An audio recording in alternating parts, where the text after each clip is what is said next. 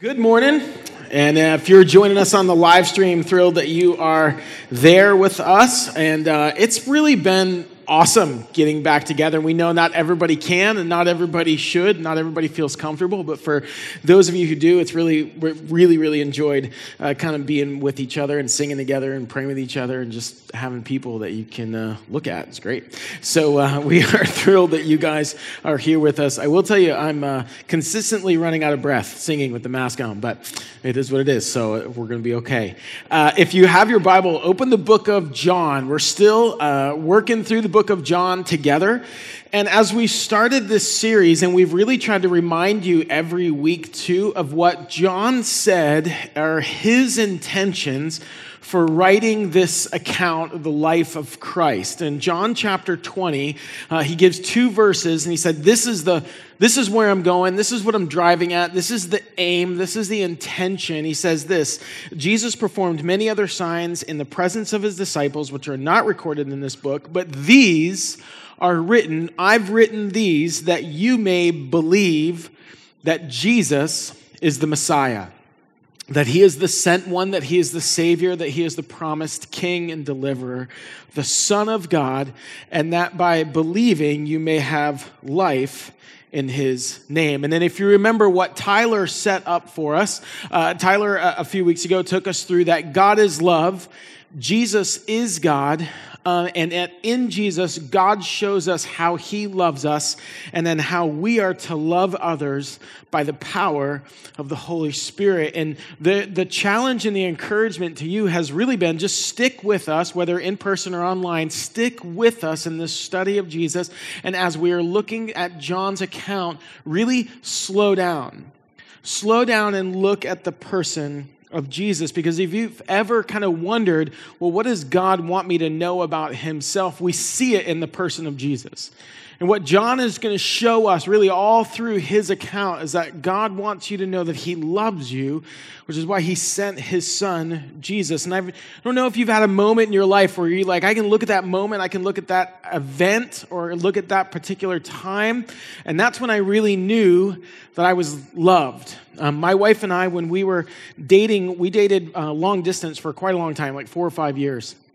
And there was a moment in our relationship uh, that got pretty, pretty shaky, pretty rocky, and it looked like um, our relationship was actually going to end. And so um, I sent her, I sent her this which is extremely romantic. You have no idea. This is a fourth generation iPod, uh, 20 gigs, 5,000 songs, uh, and it was $300 at the time, which was literally every penny I had. I mean, this was like a Hail Mary shot, like, don't break up with me.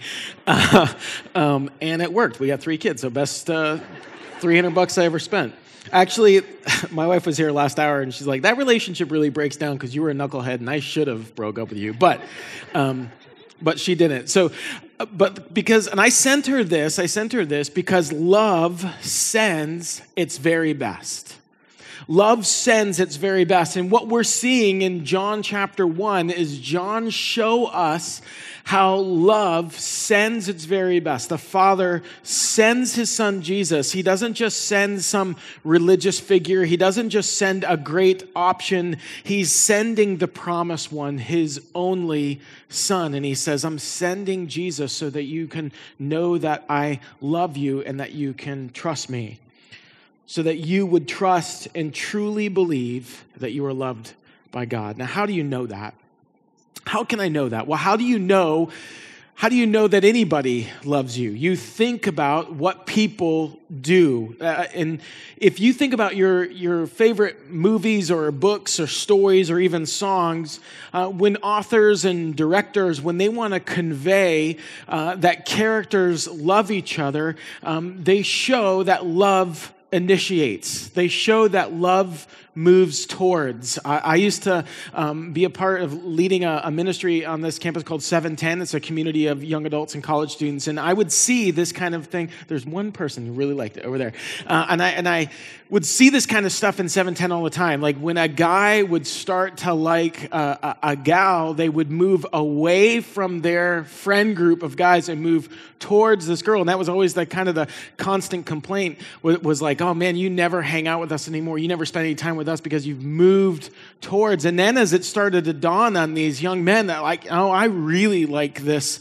woman and I and I, I might even want to marry her, he would start to send even more, like more text messages, more gifts, more flowers, more awkward vibe. They would just send more. They move towards.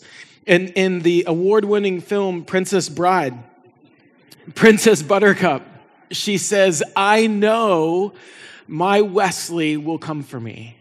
I know he will come for me. Well, how does she know that? Because of love. Twu love.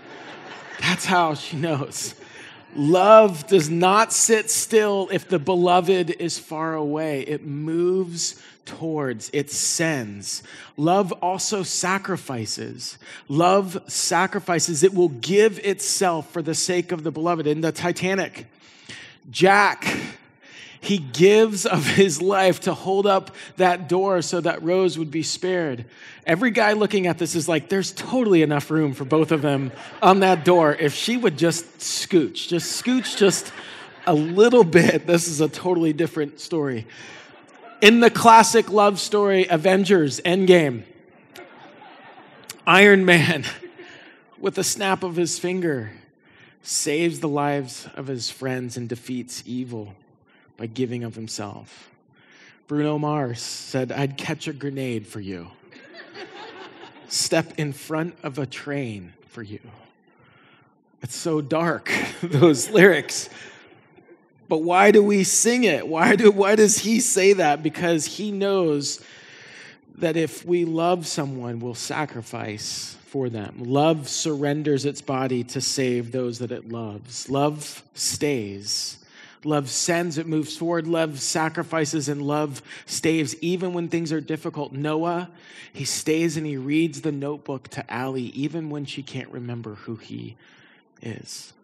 That's from a movie called The Notebook, guys. And if you've never seen it, ask any woman, they'll tell you all about it. We do this in weddings. Whenever I officiate a wedding, it always includes a part of for better or for worse, rich or poor, in sickness and health, till death do us part. That's how you know it's legit when they say, I will be with you through every season of life. Love sends it best. Love sacrifices. Love moves towards. Love stays. And directors and authors and songwriters and storytellers, they know this. And so that's why they write that stuff.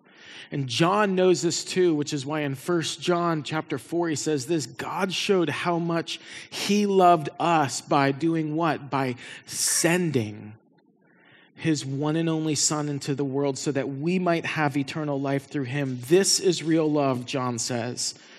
Not that we loved God, but that he loved us and sent his son as a sacrifice to take away our sins. And so, what John is saying, and we're going to get into John uh, 1 6 through 13 right now, but John is saying this. He's saying, Look, when we saw Jesus, we saw something, and when we saw it, it was lit up for us, it illuminated for us, it revealed to us this unshakable reality that God loves us. And John is saying, I saw something in Jesus that convinced me that heaven knows my name and that God cares about me. John chapter 1, verse 6. John chapter 1, verse 6 says this There was a man sent from God whose name was John. He came as a witness to testify concerning that light, so that through him all might believe. He himself was not the light, he came only as a witness to the light. Now, Maybe you've got a church background, maybe you don't. But the John that's being mentioned here is not the one who's writing the Gospel of John. This is a reference to someone that we're going to meet a little bit later, John the Baptizer or John the Baptist. And John the Baptist is a front runner uh, for Jesus. He comes as a herald of the good news that the Messiah is here. And John is pointing towards Jesus as the Son of God, who is the Lamb of God, who is the light of the world. And, and John, the author here is saying, look, John the Baptist is not the light, but he bears witness to the light with his life. So you have this pre Jesus John the Baptist that's being mentioned here saying Jesus' life is light as life and light, and then this post ascension account from a different John saying that Jesus is life and light. Believe in him, trust in him. That's the John that's being mentioned there. Verse 9 The true light that gives light to everyone was coming into the world. He was in the world, and though the world was made through him, the world did not recognize him. He came to that which was his own, but his own did not receive him. Yet to all who did receive him, to those who believed in his name, he gave the right to become children of God. Children born not of natural descent, nor of human decision or a husband's will, but born of God. So, in this first chapter, what John's telling us is that God sent something. Love has sent the very best. Sent someone in the person of Jesus, someone who is both Word, the Logos, which is wisdom, which would have appealed to the Greco-Roman hearers there, and light, the photizo, to, which means to illuminate, to reveal, which would have appealed to the Hebrew listeners. So wisdom and light, true wisdom, true light, have been sent by the Father in the person of Jesus Christ, his Son. God sends wisdom. This is the way that the world works the best in the person of Jesus, and illumination and revelation in Jesus to light up the truth and to expose darkness, to expose the truth of our own sin and our own brokenness, and to expose and to reveal the truth about the mercy and the love of God. There's light that has come to illuminate and to reveal my kids are still young enough to where they have a nightlight in their room. And my oldest daughter, Evie, the way that her room's situated, her bed faces her closet. And every night she'll just say, Dad, can you just make sure that my closet door is closed? And it's because if you've ever been in a room where like there's an open door or a weird shadow or something, you're laying there in bed and you're looking, you're like, I'm convinced there's somebody in a tall coat like standing in the corner of my room. Something is there, and your mind just kind of goes crazy. So, a lot of times, if her closet door is open, she'll be like, Somebody's in my closet. Somebody is in the closet. Close that door, because if they're in there, I want them at least wait till morning will they come get me. But close the door. And so, what, what do I do? I go and I turn on the light to illuminate and to reveal the truth about what is there. So, what is the light doing that John's talking about? It's bringing revelation, and there's two types of revelation that John is going to describe. Uh, there's unrecognized revelation and there's unwanted revelation. Unrecognized revelation and unwanted revelation. In verse 10, listen what John says. He was in the world, the world was made through him, yet the world did not know him. There's a British theologian from the 1800s. His name is Brooke Foss Westcott, and he says this He says, No man is wholly destitute of illumination of the light in nature and life and conscience, it makes itself felt in various degrees to all. Meaning, what he's saying there is something that's very true. Meaning, no one anywhere on earth can say they haven't had some revelation of the light of the world who in the beginning was there, like John talks about. Because they have creation, because they've been created in the image of God and because they have a conscience. The psalmist would say it this way in Psalm 19 The heavens declare the glory of God, the sky above proclaims his handiwork. Day to day, pours out speech, and night to night reveals knowledge. If you know any of the writings of C.S. Lewis, this was a constant theme of his where he was connecting uh, kind of the ache of the human soul and the creative order of the world. It's like when you go to the Grand Canyon or you see a beautiful sunset like we have here in Arizona, you just realize that there's something just so much bigger out there. When this summer, uh, my family and I did a little road trip and we went through Colorado. We went to Black Canyon National Park. And in Black Canyon National Park is this spot. This is called the Painted Mountain. And the Painted Mountain from, um, from the river bed at the bottom all the way to the top of the rim is, is 2,250 feet. Now, for reference, the tallest Great Pyramid is 450 feet. Um, so you can fit like a few of those in there right? Uh, now when i saw this and we went and we were looking at it and you're kind of go to this lookout point and you're kind of looking over the edge. When i was there staring at this beautiful rock face this incredible massive canyon not once did i ever think about my wrestling champion my regional wrestling championship i won when i was a junior in high school. That thought just didn't cross my mind. I didn't look at that and be like man i was a big deal in high school I never once, I never once had that thought. I was overwhelmed with the smallness of who I am. And I actually, I really enjoy it. And if you've ever been to a place like this or seen something like this, you're overwhelmed with the glory and the grandeur of what it is. And that simultaneously, just the smallness that you feel there. I was completely aware of my smallness. Paul says something very similar in Romans chapter 1. He says, For his invisible attributes, talking about God, namely his eternal power and divine nature, have been clearly perceived ever since the creation of the world in the things that have been made, so they are without excuse, Paul says. He says, Nobody has an excuse because you could see it all around you. Now, we'll blow by it or we'll kind of use some other excuse for it. We'll try to justify why that isn't really what it is. But, but this is the unrecognized revelation that God's communicating to us and missing it. And one of the reasons that we need to be actively engaged in our communities and our neighborhoods and around the world is because we have friends and neighbors and coworkers who have unrecognized revelation. They see it, they feel it, they just don't know what to do with it. They don't know how to put it all together. And if you're intimidated about telling people about Jesus, this really is one of the simplest ways that you can evangelize, that you can tell people about Jesus.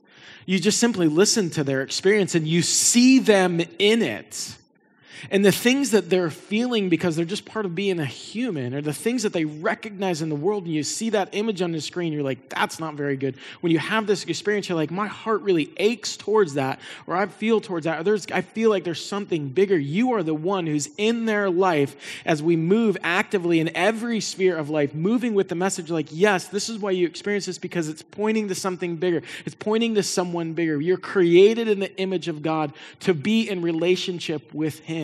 And this is how you connect those dots. So we need to be actively engaged in all of life because Christ did not die on the cross. He died on the cross not for those who might believe, but for those who will. And so we go into every sphere of life full confidence that there are men and women from every tribe, tongue, and nation on earth who Jesus has purchased with his blood. And John tells us, born not of human blood, and not of the will of the flesh, and not of the will of man but of the precious blood of Jesus. This is why we need to be witnesses who bear witness because he has given many the right to become sons of God. So you have this kind of unrecognized revelation. And then you have an, an unwanted revelation. Look at verse 11. He, which is Jesus, came to his own, and his own people did not receive him. So here you have Jesus, he's putting on flesh and he's walking among us. And before, if it was like a, what is this? I don't really know what this is. Now it's it's an unwanted revelation. An unwanted revelation is like, I get what you're saying about Jesus. I don't want anything to do with that. It's the unwanted revelation say, I, I know who you're saying God is, but I want God out of my life. I want God out of my choices. I want God out of, my sexuality. I want God out of my bank account. I want God out of my preferences. I want God out of, uh, uh, of, uh, of my freedoms. And the Bible has a word for that. It's called sin where we say, God, I don't want you. I want you out of my life. And we have all kinds of anxiety and all kinds of angst in this world, and it's rooted in this sin. It's rooted in our rebellion against God. And it's not just a sin that's out there, it's a sin that's in us. And if we went around this room and we started talking about, well, what are the places of your biggest regrets in life? They would all be the places where we said, God, get out. Get out of my relationship. Get out of my life. And for Jesus to be revealed as the Son of God, the Christ, the life and the light of the world, and to be rejected, there's almost always two factors of why that happens. The first one is this idea that we really don't need Jesus. The prevailing thought that, look, we're, we're doing all right. We don't really need Jesus. We don't really need a Savior. I don't need a Savior, or I'll just find a Savior that fits me better. And what we've proven, if you've lived long enough over and over again, um, is that we really can't save ourselves. It doesn't stop us from trying, and culture continually props up other saviors that we can kind of go after, and we always continue to try to manufacture a new savior. But we've learned we can't save ourselves, and the scripture talks about that. But we have all these different kind of saviors that we'll try to prop up or construct. It might be a relational savior. And we have this thinking, we're like, if I could just find the right person, if I could just find the right person, that will save me. But if I got to find the right person, that means I got to be the right person. So I have to jump through all these hoops and I have to do all these things. And I have to go on this diet and I have to do this self improvement class and I have to do all these things because I want to be the right person so I can find the right person so that person will save me. It might be a financial savior. If I could just accumulate, accumulate, can't even say it. You can tell I don't have a financial savior. Um, if, if I can just gain enough, if I can just earn enough, if I can just save enough, if I can just have enough, that will save me. A technological savior. If we make enough advancements, if we make enough improvements, we have a political savior. If the right person will just get into power, if the right policies will be in place, it'll save our country. And we've had Republican presidents and we've had Democratic presidents, and all of them have let us down in some way or another.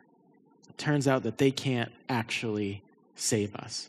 And I'm not saying that politics doesn't matter, and I'm not saying that legislation can't change things. Of course they do, and it's important. Give your vote to your politician, but don't give them your heart.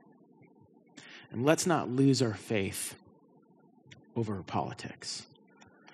Another reason, another reason that we can think we don't need a savior is because that we believe the type of currency that God accepts is the, is the money of morality. So we don't think we need Jesus because we're, we're doing pretty good. We look around and we're like, well, my neighbor is very immoral. my you know I, I, at least i'm not or hey i'm still doing we, we kind of qualify all these things because we think like well as long as i'm still in this kind of category and i haven't moved into another realm of wrongdoing then i'm still doing all right and the prophet isaiah says look all of our righteousness all of our rightness is as filthy rags so when you have this thought, like, well, I don't really need Jesus because I'm really not that bad, God's saying that's not what I accept in regards to salvation. That's not the currency that gets you into glory. Revelation is something we receive, not something that we earn. And if it's not that, eh, then it's a belief that, well, God's going to reject us.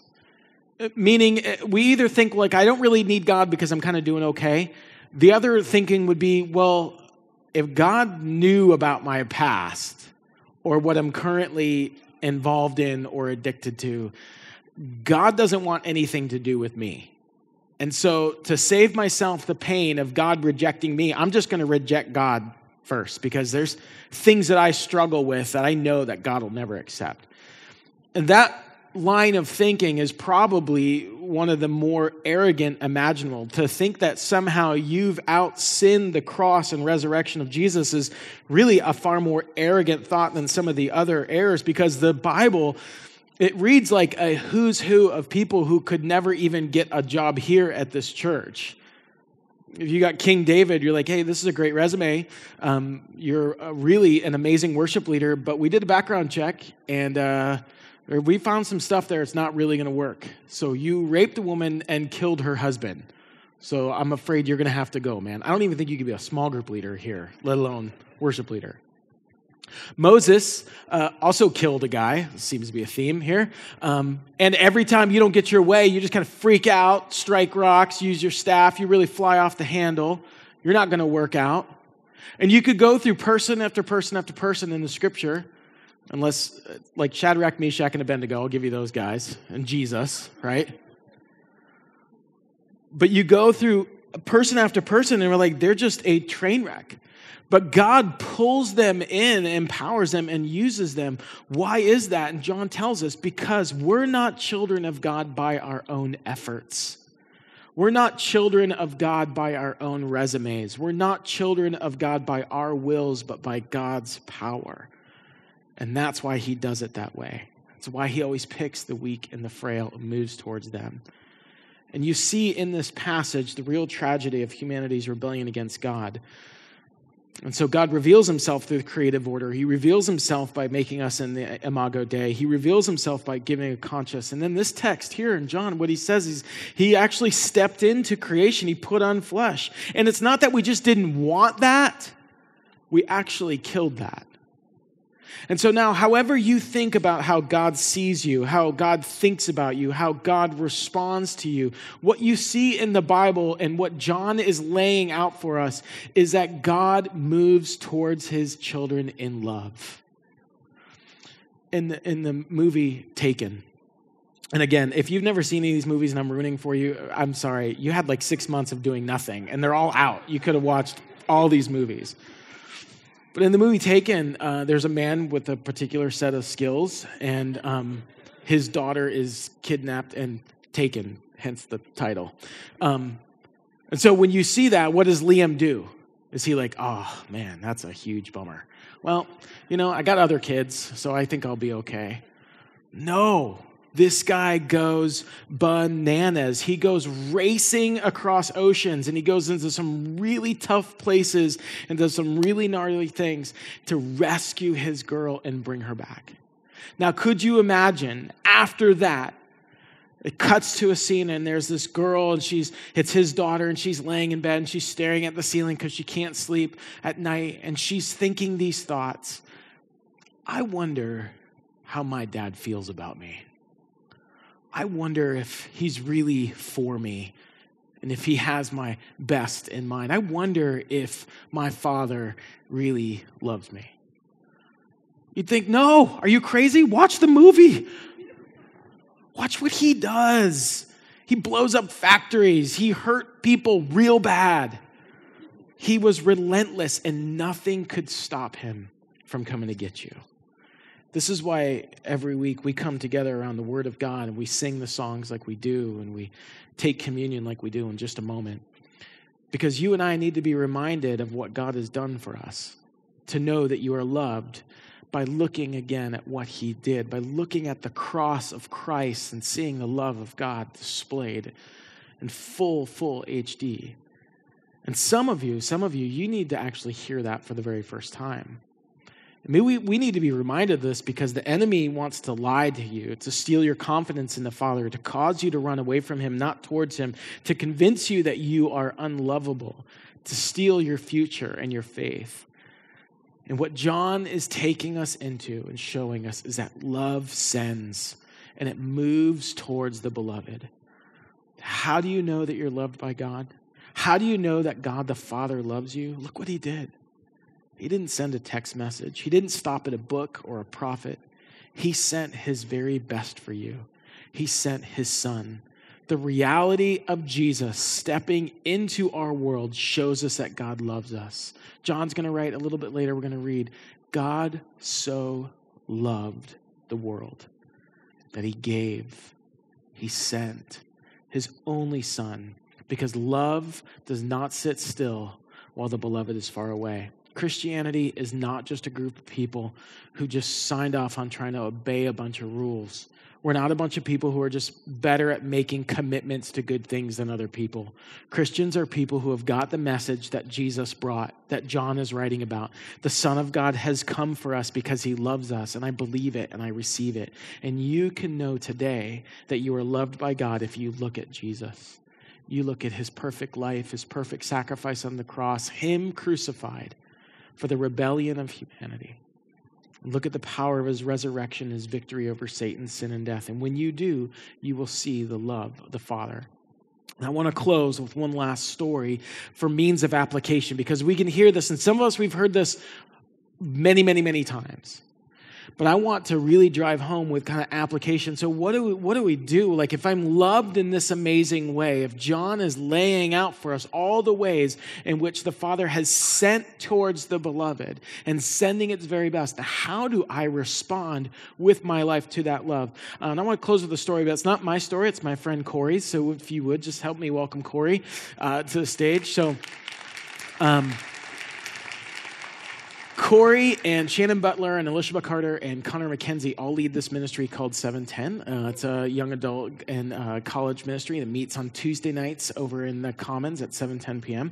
So it's a ministry I was a part of for a long time. It's under new management right now and doing very, very well. God's really doing some super, super cool things in that community. And um, uh, Corey and those those guys are some of my favorite people on planet Earth. And uh, I stopped by 710 just a few weeks ago and uh, heard heard Corey share this story, and I said, man, the church has got to hear that, and it fits really well with um, where I think we're going here. So, Corey, would you just kind of kind of talk about your story of uh, lived love? Yeah. Um, I guess to make sense of the story in the first place, I'll let you know a little bit of the situation kind of I was in. Um, so we, we're teaching through a series in 710 called Love Is, where we're really just trying to like slow down and ask the question like, what is the love of Jesus actually like? Like, what is it actually like when you slow down and look at his life? And uh, I was uh, about to teach a message on incarnational love, which is this idea that whenever Jesus loves people, he puts himself in their world to understand it from their perspective and then moves towards them in love. And so I was looking at two passages particularly. One, uh, in the Sermon on the Mount, Jesus says, So in everything, do to others as you would have them do to you. For this sums up the law and the prophets. So, like, everything that I'm asking you to do is to do to others what you would have them do to you. And then there was one other story um, in Mark 10, towards the end of the chapter, where there's a blind man named Bartimaeus. And uh, he's sitting and he's been begging at the city gates for a long time. And um, he hears that Jesus is. Um, he hears that Jesus is coming into the city, and he says, Son of David. And he yells, Son of David, Son of David, have mercy on me. And uh, Jesus, um, he tells his disciples to, to bring Bartimaeus to him. And uh, Jesus asks him a question, and it's such a powerful question. He goes, What do you want me to do for you? And the reason that's such a powerful question is whenever we love people, we always try to fix them. Like we like to be in control of the situation. And what Jesus was showing us in that story is that he lost control in the situation to let Bartimaeus determine how he could love him. So I'm, I'm thinking through the story and I'm processing it and I'm about to share it to the 710 community. And I'm sitting there on Sunday night, and one of the things we do in 710 uh, every time we preach is we, uh, on Monday, we preach it to the team and um, Paul's there a majority of the time. And so it's Sunday night, and I have just a bunch of points about my message, but I don't have a story. So it's 7 p.m., like, and I cannot figure out my message. I'm like extremely frustrated, like extremely frustrated. You know, like when God doesn't show up in the time that you want, you just get mad. That's where I was. and uh, so I'm like, you know what? I'm gonna go on a walk. And uh, I, so I get up to Crystal, my wife, who's sitting right there.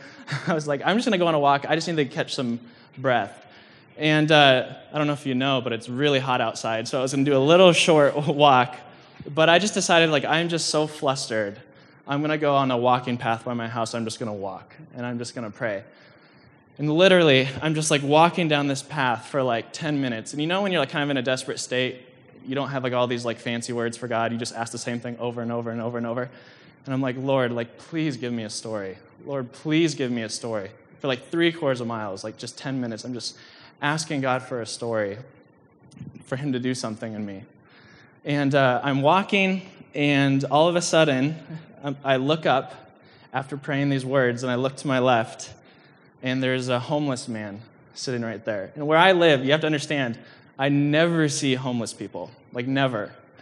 And um, so I stand and I look over, and the Lord goes, This is what uh, you're going to do tonight. You're going to care for him.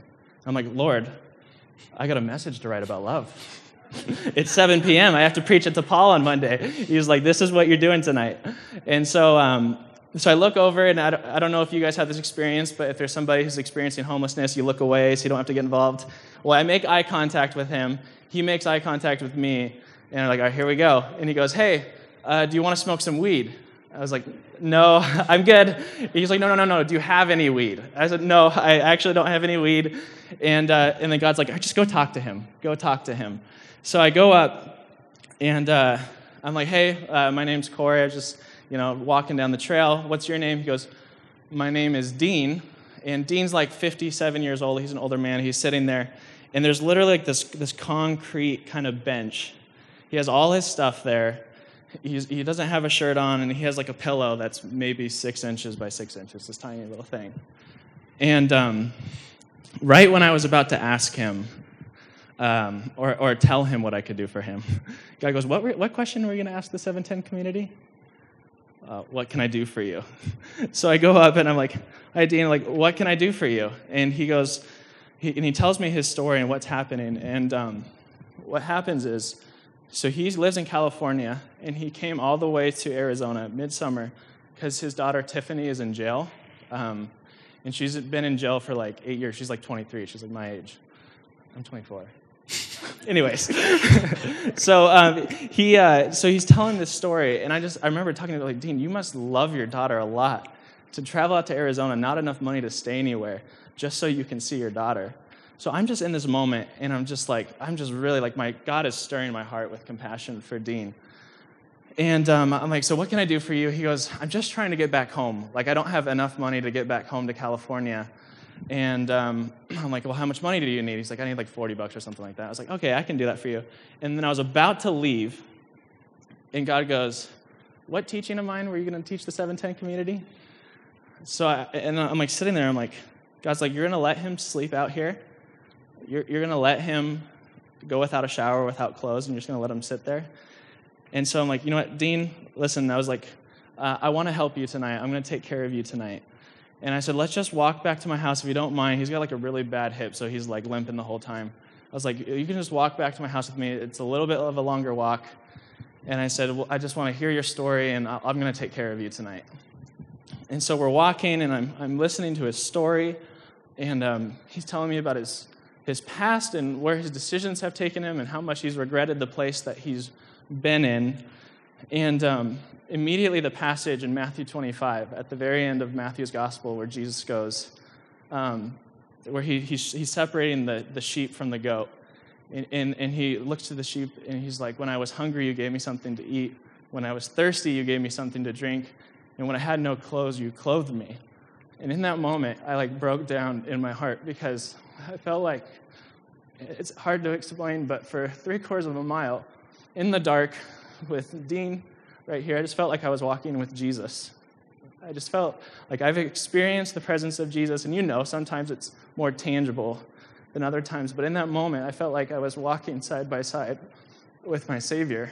And um, so my heart's just being broken. And then at the end of the walk, he goes, Corey, you know what's really interesting about this? He goes, two weeks, uh, two weeks ago, I met a Christian and he told me about Jesus, and he told me that Jesus loved me and that there's forgiveness found in his name. And I'm just like at this point, like my whole like heart is just like overflowing with uh, just I'm just broken for him. And um, so I'm like, Dean, I was like, just uh, my garage is in the back at my house. I was like, hey, if you just wait, put your bike there. I gotta go explain to my wife what's happening right now. so I, I, I, go inside. and I go, Crystal, I was like, I'm to explain this all later. There's a guy coming. He's to use our shower, and we're to take care of. We're to take care of him. She's like, okay. So I let him use my shower, and then God's like, you're to let him go back out there and sleep. On a, you're going to give him a shower and then let him go sweat in 100 degree weather. He's like, you complain when it's 75 degrees in the house. and I was, I was like, okay, Lord, uh, I don't feel comfortable in my house, but yes, I will. I'll put him up tonight. And um, and so he, he, he takes a shower, he comes downstairs, and then he has like a 48 ounce like a cup full of vodka and Gatorade. And he knocks it over on accident, literally spills all over my table, like all over the floor. And I'm just like, this, the Lord is really teaching me a lesson right now. and um, so we're talking. Crystal comes down at this point because she's grading, because she's a teacher. And uh, I introduce uh, Crystal to, uh, to Dean, and Dean's just saying, like, your husband's so kind. And each time that he, he would just say anything, I would just like, Dean, Jesus is loving you. Dean, Jesus is loving you. And then it really broke my heart. We're about to leave, and I'm about to take him to the hotel, and he pulls out a picture. And um, so, get in this guy's world. He's 57. His whole life is it's gone. There's, there's no hope, humanly speaking, that he could just make it up and he shows me a picture of his old wife. He shows me a picture of his two daughters. And he goes, This daughter hates me now. And he goes, he goes, I wish I could go back to this moment. And um, because he's made a mess of his life. And, there's, and he's like, I wish I could go back to a place where I was loved again. And that's what he was saying. And my, it just completely broke my heart. So, anyways, we go to the grocery store. I get him the money. We talk football. And um, we end up going to the Best Western and I just pay for uh, him to stay there for a night. I, I, put him up in his room, get his bike in, we get it all figured out. And at the very end, he goes, um, Corey, I just, I feel like, um, he goes, I feel like God is doing something. Like, I don't get why two weeks ago I met a Christian. And then randomly on this walking path, I meet another Christian. And I just told him, I said, Dean, Jesus is coming after you. I said, Dean, Jesus is coming after you. And I, and I wrote my name down, I wrote down my number, and I gave it to him. And I went home, and one of the things I just so vividly remember the Lord saying is like, now you have a message for 710. and um, in that moment, I just, God taught me one, um, He always shows up on time, even when it's not your timing. And um, it just made me think, I'm like, man, if I would just be more aware to what Jesus is leading me to do in a moment, like all those same moments that I could have done the same thing, and I just kept walking. Because all the excuses that we always do, oh, like, you know, he asked me for drugs, why in the world should I give him money? Like all that stuff. And then I start recounting the gospel, where it's like, well, how much have I given you grace and you've abused it? Like, you, don't, you haven't deserved a thing that I've given you. And you've wasted a lot of what I've given you. I just keep loving you. And God's like, no, go do that to somebody else. Mm. And so that's what the Lord taught me. That. That's awesome. Thank you. And, um, and God's using that to teach us to, because we're loved in such this incredible way, where the Word and the light and the life and the Lamb of God have come, where love has sent its very best for the beloved. God moves towards us in love in the person of Jesus. That's where John is taking us. And our prayer and our hope, my hope, is that we would move towards and through the world in that same kind of love. Let's pray and ask God to do that in us. God, as the band comes now and we get ready for this moment of communion, um, I thank you for, I thank you for what you allowed Corey um, and his wife, God, to just encounter in you and in loving Dean. And right now, God, I just I pray for Dean.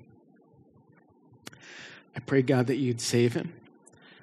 I pray, God, that light would come to his world and that he'd have a revelation of how deeply he is loved by you um, God, I pray for us as a church that as we journey through John's gospel and look at you, Jesus, that, that, that these would not just be words on a page and that these would not just be stories, um, but God, that they would be a prescribed way for us to live our life. And God, now as we take the bread and the cup, we're reminded, Jesus, of your life and your death, and we celebrate your resurrection and proclaim them until you come again. That's in your name we pray. Amen.